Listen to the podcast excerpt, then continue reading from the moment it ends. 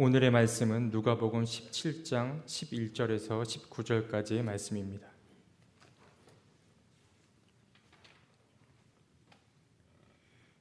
예수께서 예루살렘으로 가시는 길에 사마리아와 갈릴리 사이로 지나가시게 되었다. 예수께서 어떤 마을에 들어가시다가 나병 환자 열 사람을 만나셨다. 그들은 멀찍이 멈추어 서서 소리를 높여 말하였다. 예수 선생님, 우리를 불쌍히 여겨 주십시오. 예수께서는 보시고 그들에게 말씀하셨다. 가서 제사장들에게 너희 몸을 보여라. 그런데 그들이 가는 동안에 몸이 깨끗해졌다.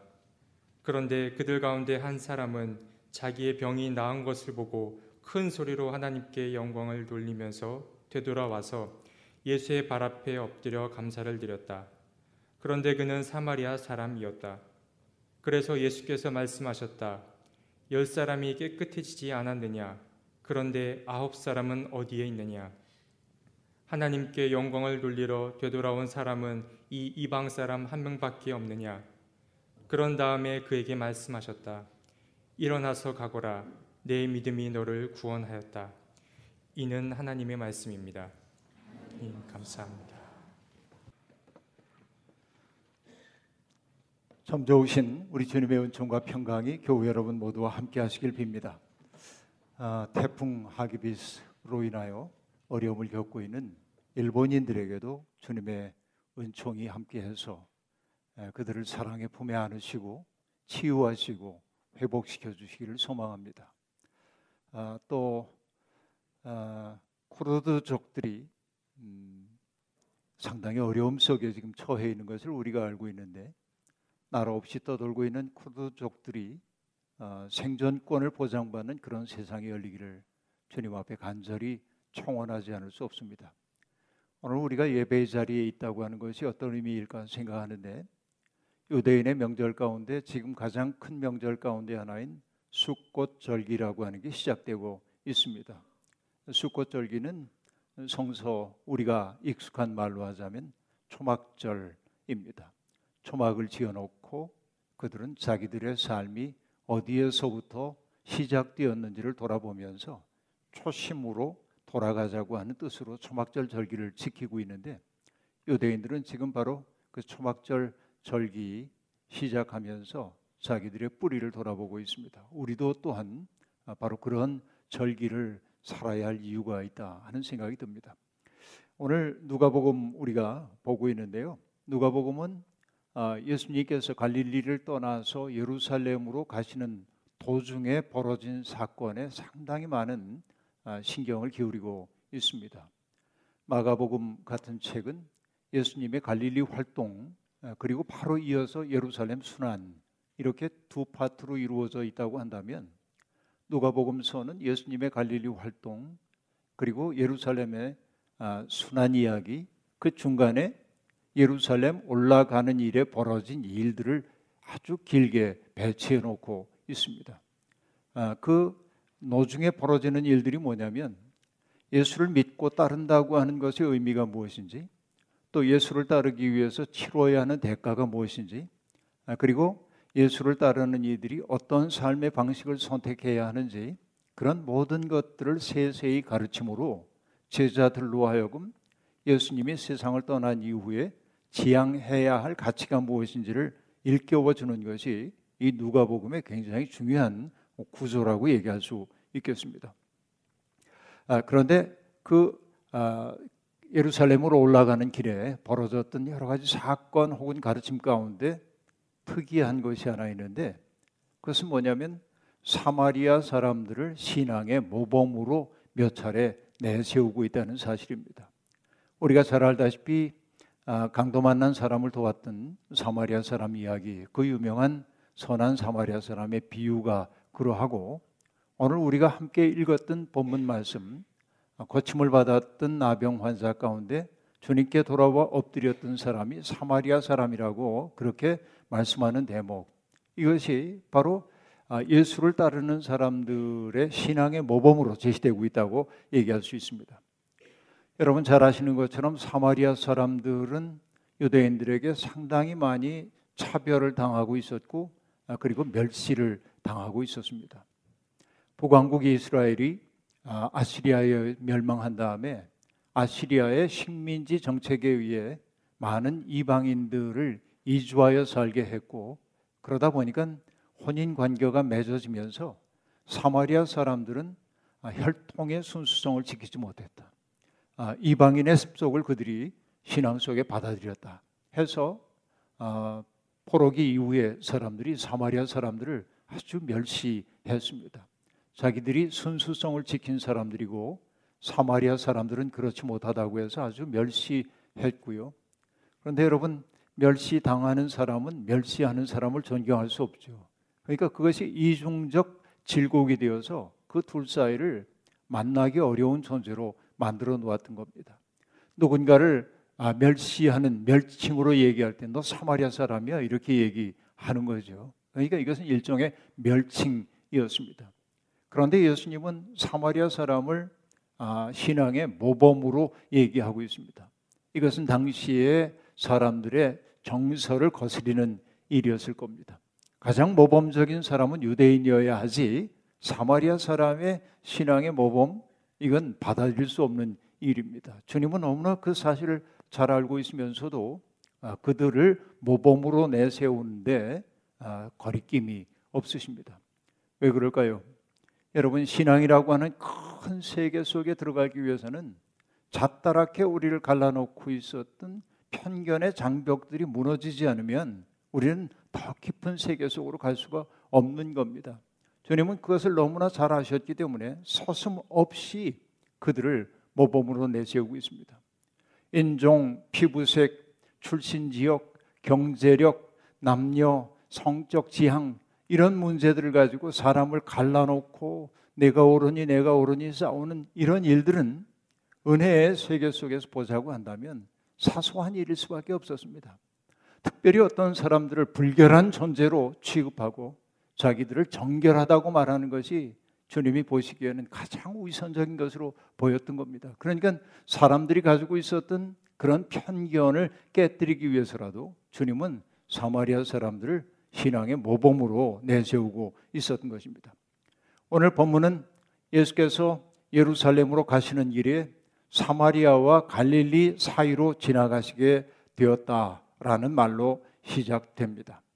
사이 혹은 경계 그것은 언제나 어떤 사건이 벌어지는 장소입니다. 그래서 어떤 사람들은 그 사이를 점이지대라고 얘기하기도 합니다. 뭔가 사건이 벌어지고 뭔가 새로운 일이 벌어질 수 있는 일종의 문턱이라고 하는 말일 겁니다. 바로 거기 접경지대에서 예수님은 열 사람의 나병 환자들을 만나게 됐습니다. 사실 제가 지금 만났다고 얘기하고는 있습니다만 아, 어떤 의미에서의 만남은 아니라고 볼 수 있죠. 그들은 멀찍이 떨어진 자리에서 주님을 바라보면서 예수 선생님 우리를 불쌍히 여겨 주십시오 하고 외쳤을 뿐입니다. 그러니까 친밀한 만남이 이루어졌다고 말할 수 없습니다. 진정한 만남이라고 하는 게 사건을 일으키는데요. 그렇죠? 만남은 마주치고 눈을 바라보는 게 진정한 만남일 겁니다. 만해 한용운의 님의 침묵에 나오는 구절 여러분 잘 아시죠?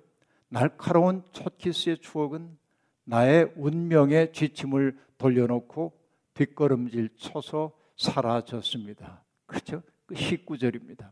어떤 만남, 이것이 내 운명의 지침을 돌려놓았다. 모든 참된 만남은 바로 그런 변화의 사건과 이어지도록 되어 있다 하는 말씀입니다.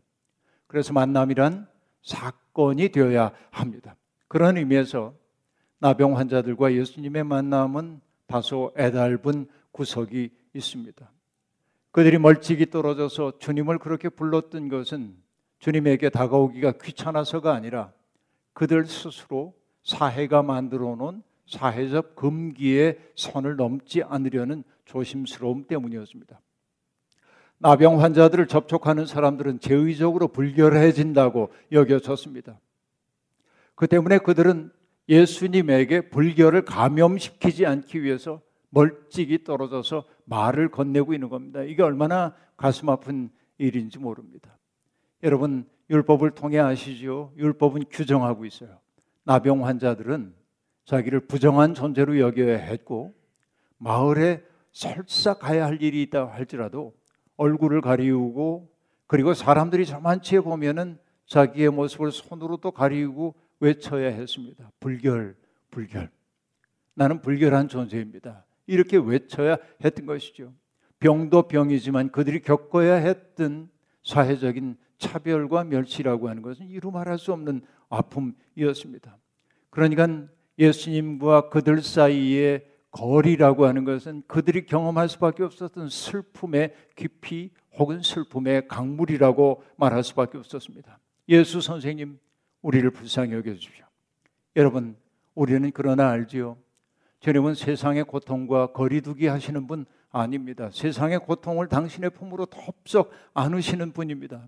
그래서 다른 기사를 보면 예수님이 나병 환자의 몸에 손을 대고 내가 원하노니 내가 낫기를 바란다 하고 말씀하시는 대목이 나옵니다. 주님은 기꺼이 불결해지는 것을 꺼리지 않으셨어요. 그러나 오늘 이 본문에서 주님은 그들의 몸에 손을 대지 않으십니다.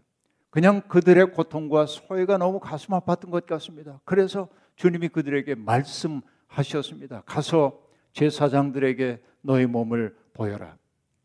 군더더기 없이 간명한 말씀입니다. 사실은 이 말씀이 우리에게는 무슨 뜻인가 생각하지만 나병 환자들에게 그 메시지는 자명했습니다. 왜냐하면 토라는 이렇게 얘기했죠.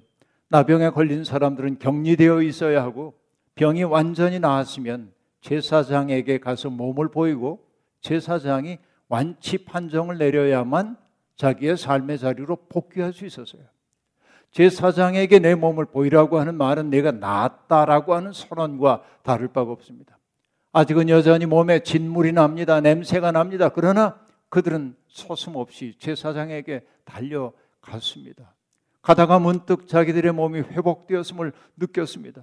얼마나 놀라운 일입니까?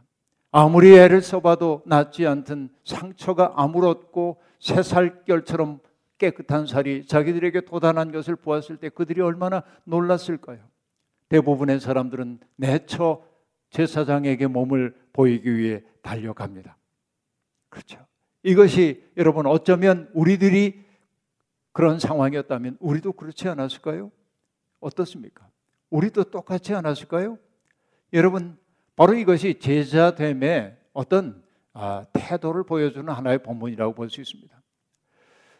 열왕기 하 5장에 보면은 아, 나병 환자 한 사람이 등장합니다.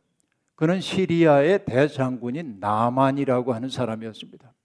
그는 시리아의 대장군이고 왕에게 사랑을 받는 측근이었음에도 불구하고 몸에 난 그 험한 피부병 때문에 어려움을 겪고 있었습니다. 그런데 그를 섬기고 있었던 종 가운데 하나가 히브리 출신의 여종이 있었습니다. 그 여종이 얘기합니다. 이스라엘로 가시면은 엘리사라고 하는 예언자가 계신데 그분에게 몸을 보이면 틀림없이 고쳐 주실 수 있을 겁니다. 지푸라기 하나라도 잡는다는 심정으로 나아만은 왕에게 그런 과정을 얘기한 후 허락을 받아 이스라엘로 옵니다. 그리고 에스겔 어, 그 찾아갑니다. 엘리사를 찾아갑니다. 나만은 이렇게 생각했을 겁니다. 엘리사가 강대국의 대장군인 자기가 왔다는 이야기를 듣고 황급히 달려나와 그를 영접하고 그리고 하나님께 기도를 드리고 그의 몸에다 손을 얹어서 자기를 낫게 해줄 거다. 그는 마음속에 그런 기대를 품고 왔습니다. 그러나 엘리사는 얼굴조차 내밀지 않았고 사활을 통해 다만 말을 건네왔습니다. 요단강에 가서 일곱 번 목욕을 하려는 겁니다. 나만은 모욕감을 느꼈습니다. 나를 어떻게 이렇게 취급하지? 요즘으로 얘기하면 의전이 맞지 않는다고 생각합니다. 화가 납니다. 그래서 나만이 하고 있는 얘기가 있죠. 아니, 이, 아, 우리가 살고 있는 그 시리아 땅에 있는 아마나 강이나 혹은 바르발 강이 이스라엘은 모, 이스라엘에 있는 모든 강보다 못할 게 뭔가? 오히려 우리의 강이 더 낫지 않겠는가? 그러면서 화가 나가지고 돌아가려고 합니다. 그때 부하 가운데 몇몇 사람이 대장군을 만류하죠. 믿질 거 없지 않습니까? 목욕하려는 건데 그거 뭐 한번 해보시지요. 나만은 요단강에 들어가서 일곱 번 목욕을 하자 그 살같이 어린아이처럼 되었다. 성경에 그렇게 얘기합니다. 그때서야 그들은 비로소 엘리사 앞에 나와서 하나님을 찬양했고 아, 그리고 아, 영광을 하나님께 돌리는 이런 일이 성경에 등장하고 있습니다. 이 나만의 경우에도 그를 병으로부터 어려움 속에 맡겨뒀던 것은 무엇입니까? 결국은 내가 얼마나 중요한 존재인지 모른다고 하는 오만한 자부심이 그의 병세를 깊게 만들 수도 있었다 하는 얘기입니다. 그 알량한 자부심이 무너져야 하나님의 역사를 경험할 수 있는데 너무나 많은 사람들이 그 알량한 자부심에 사로잡혀 있을 때가 많습니다. 여러분 갈릴리와 사마리아 접경 지대에서 만난 나병 환자들은 주님의 말씀에 즉각 순종했고 결국 바라던 것을 얻었습니다. 그런데 이 놀라운 치유의 사건은 그대로 해피 엔딩으로 종결되지 않습니다. 누가는 그 이후에 벌어진 이 일에 주목합니다. 병이 나온 사람 가운데 한 사람이 돌아서서 하나님을 찬미하며 예수님에게로 돌아옵니다. 그리고 그 발 앞에 엎드려 감사를 드렸습니다. 그리고 누가는 정말 글 쓰는 사람으로 얘기하면 글 잘 쓰는 사람인데 고고한 말 덧붙이지 않고 그는 사마리아 사람이었다. 한마디만 딱 붙이고 있습니다. 고고한 설명 전혀 하지 않습니다. 여러분 그러면 그는 사마리아 사람이었다라고 하는 것은 그는 이란 말 속에서 나타나는 것처럼 나머지 아홉 사람들은 사마리아 사람이 아닐 가능성이 많아요. 다시 말하면 그들은 유대인, 그렇게 자부심이 많은 유대인이었을 가능성이 많다라는 얘기입니다. 앞서도 말한 것처럼 유대인들과 사마리아 사람들은 상종도 하지 않았습니다. 멸시했기 때문에 그렇습니다. 그런데 여러분, 이 나병 환자들은 그런 차별과 적대감을 보이지 않고 함께 지내고 있었던 것으로 보입니다. 이 사건에서 우리가 주목해야 하는 지점은 바로 여기에 있습니다. 여러분, 우리는 아픔이 세상의 중심이란 사실을 잘 압니다. 아픔 앞에서는 모든 사회적 차별이 무화됩니다. 사람들은 고통 속에 있을 때 동병상련의 마음으로 서로를 대합니다. 커다란 자연 재해가 일어났을 때 어떤 사람들은 굉장히 폭력적 모습을 보이기도 하지만 큰 재해 앞에서 사람들이 굉장히 이타적인 삶을 실천하는 경우를 우리가 덜어 봅니다. 또 여러분 병원에 가면 우리가 흔히 볼 수 있는 풍경 뭐냐면 난 모르는 사람들인데 서로 이야기를 나눕니다. 그리고 경청해주고 함께 아파하고 격려해주고 이런 모습 볼 수 있습니다. 왜 그렇습니까? 아픔이라고 하는 공통분모가 그들에게 있었기 때문에 그렇습니다. 아픔, 고통, 그 지층으로 가자면 우리는 만나지 못할 수가 만날 사람이 하나도 없는 것이지요. 여러분 이게 어떤 의미인지 아시겠습니까?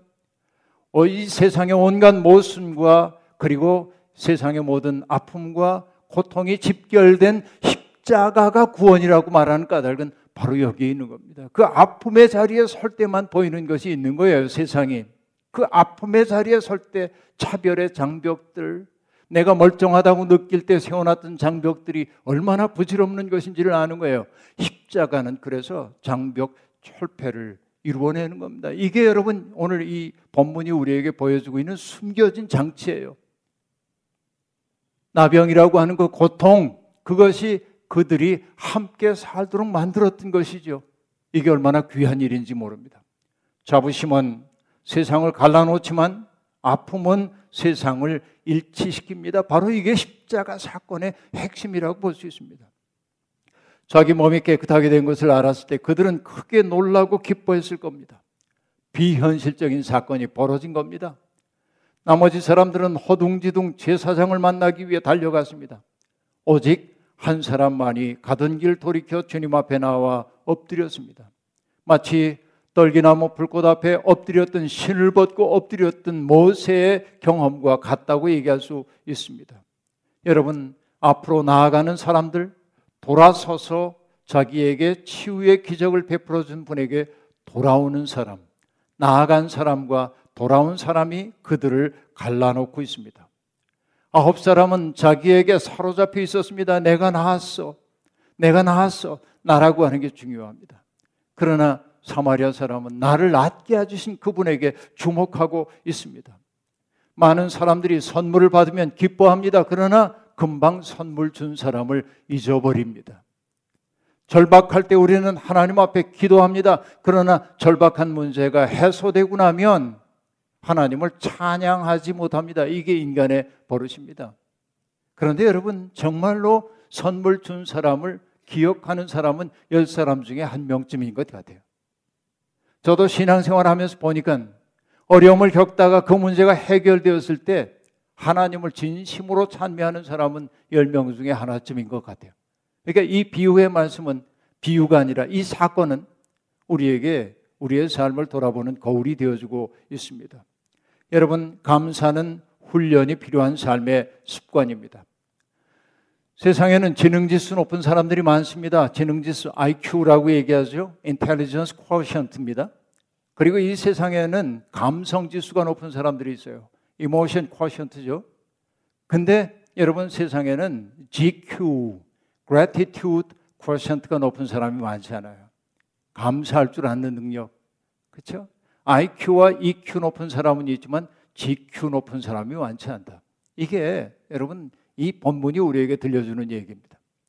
감사는 관계를 이어주는 든든한 끈입니다. 선을 행하다가 낙심하는 사람들이 한마디로 하는 한 목소리로 하는 말이 있습니다. 도움받은 사람들이 그것을 당연하게 여기는 듯하여 불쾌감을 느꼈다라고 말할 때가 많습니다. 감사하다는 말을 들으려고 그런 일을 한 것은 아니지만 그러나 너무도 당연히 여기는 그 태도 때문에 좀 감정이 상하더라 그런 얘기입니다. 여러분 조금 더 성숙해서 그러거나 말거나 내가 할 일 하면 얼마나 좋겠습니까만 여전히 우리들은 그런 한계 속에 살고 있습니다.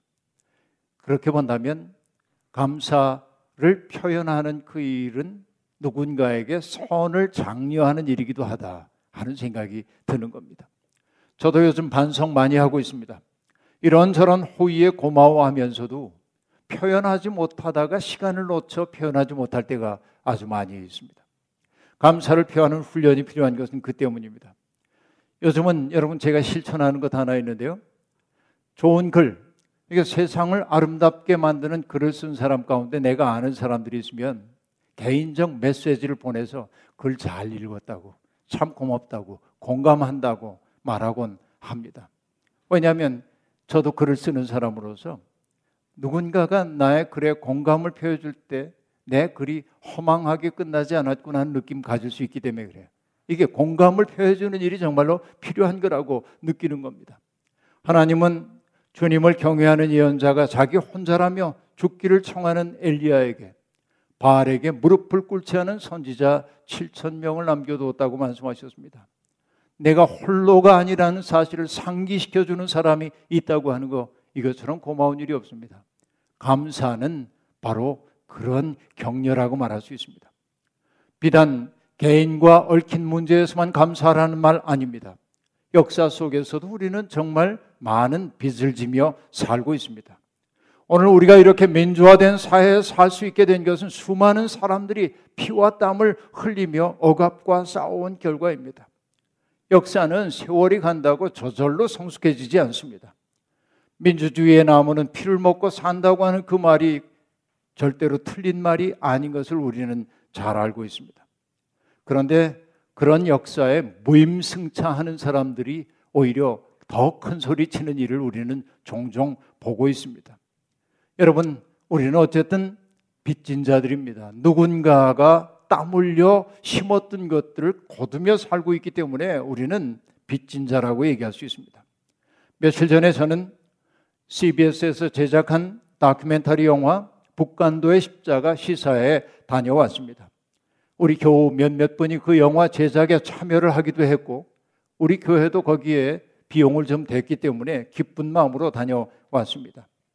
일제의 탄압과 수탈을 피해 북간도 지역으로 이주해 간 사람들의 삶의 이야기를 증언하고 있었습니다.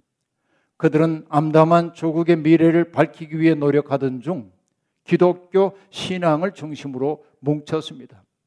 김야견 목사님을 중심으로 학교를 세워 후진을 양성하는 한편 독립운동의 거점을 만들기 위해 노력했고 정말로 북간도 땅에서 예수 그리스도의 십자가를 붙들고 사는 힘 있는 사람들이 나온 겁니다. 그 중에 여러분 제일 잘 아는 게 윤동주 같은 사람이죠. 바로 그 뿌리에서 나온 사람들입니다. 그런데 그 시절에 벌어진 일을 증언할 수 있는 이들은 거의 남아있지 않습니다. 거의 마지막 증언자라고 할 수 있는 분이 문동환 목사님이십니다.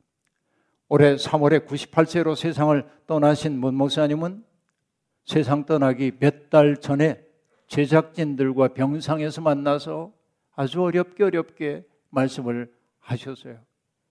그게 제게는 유언처럼 들려왔습니다. 문 목사님은 이렇게 얘기했습니다. 진지하게 살면 역사와 통하게 되고 예수님하고 교류하게 되는 경험을 가질 거야. 그게 가장 중요하지. 자, 진지하게 살면 나만을 위해 살 수 없고, 그렇죠? 역사와 통하게 되고, 진지하게 살면 예수님과 교류하지 않을 수 없다는 거예요. 그리고 목사님이 이렇게 얘기합니다. 내가 영웅으로 산 문제가 아니라 역사가 나를 그렇게 끌고 갔지. 역사가 우리를 그렇게 만들어 주어.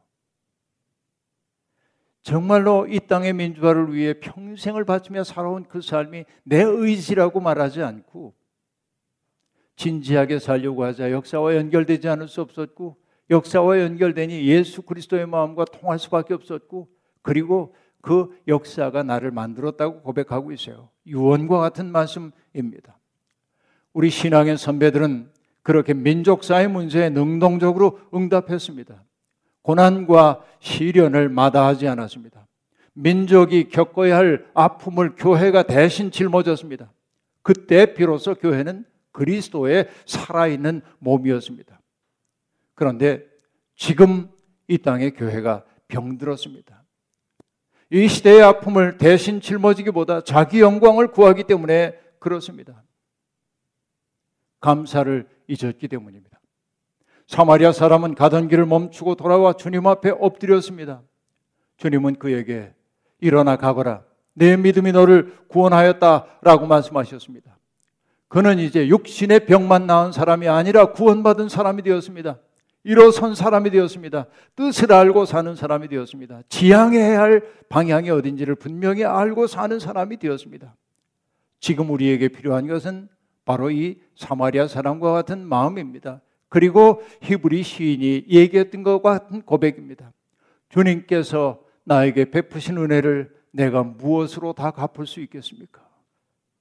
주님께서 내게 베푸신 그 은혜를 내가 무엇으로 갚을 수 있겠습니까? 받은 바 은혜에 보답하는 마음으로 살아갈 때 우리의 삶이 건강해집니다. 역사에 대해서 책임적 존재가 될 수밖에 없습니다. 그런 이들이 늘어날 때 하나님 나라가 확장됩니다. 김현선 선생님은 감사란 주인이 누구인지를 아는 마음이라 했습니다. 우리는 날마다 갈림길에 서 있습니다. 감사하는 이들과 그렇지 않은 이들, 그 갈림길 앞에서 어떤 방향을 택하느냐에 따라 우리의 삶이 달라집니다. 감사할 줄 아는 사람이 있는 곳에 평화와 화해와 일치가 일어납니다. 이 우울하고 어두운 세상을 견딜 힘은 인생이 고마움임을 알고 사는 사람들의 연대를 통해 밝아올 것입니다. 주님의 은총으로 우리의 삶이 감사에 충만한 삶, 누군가와 연대하는 기쁨을 누리는 삶이 되기를 주의 이름으로 축원합니다.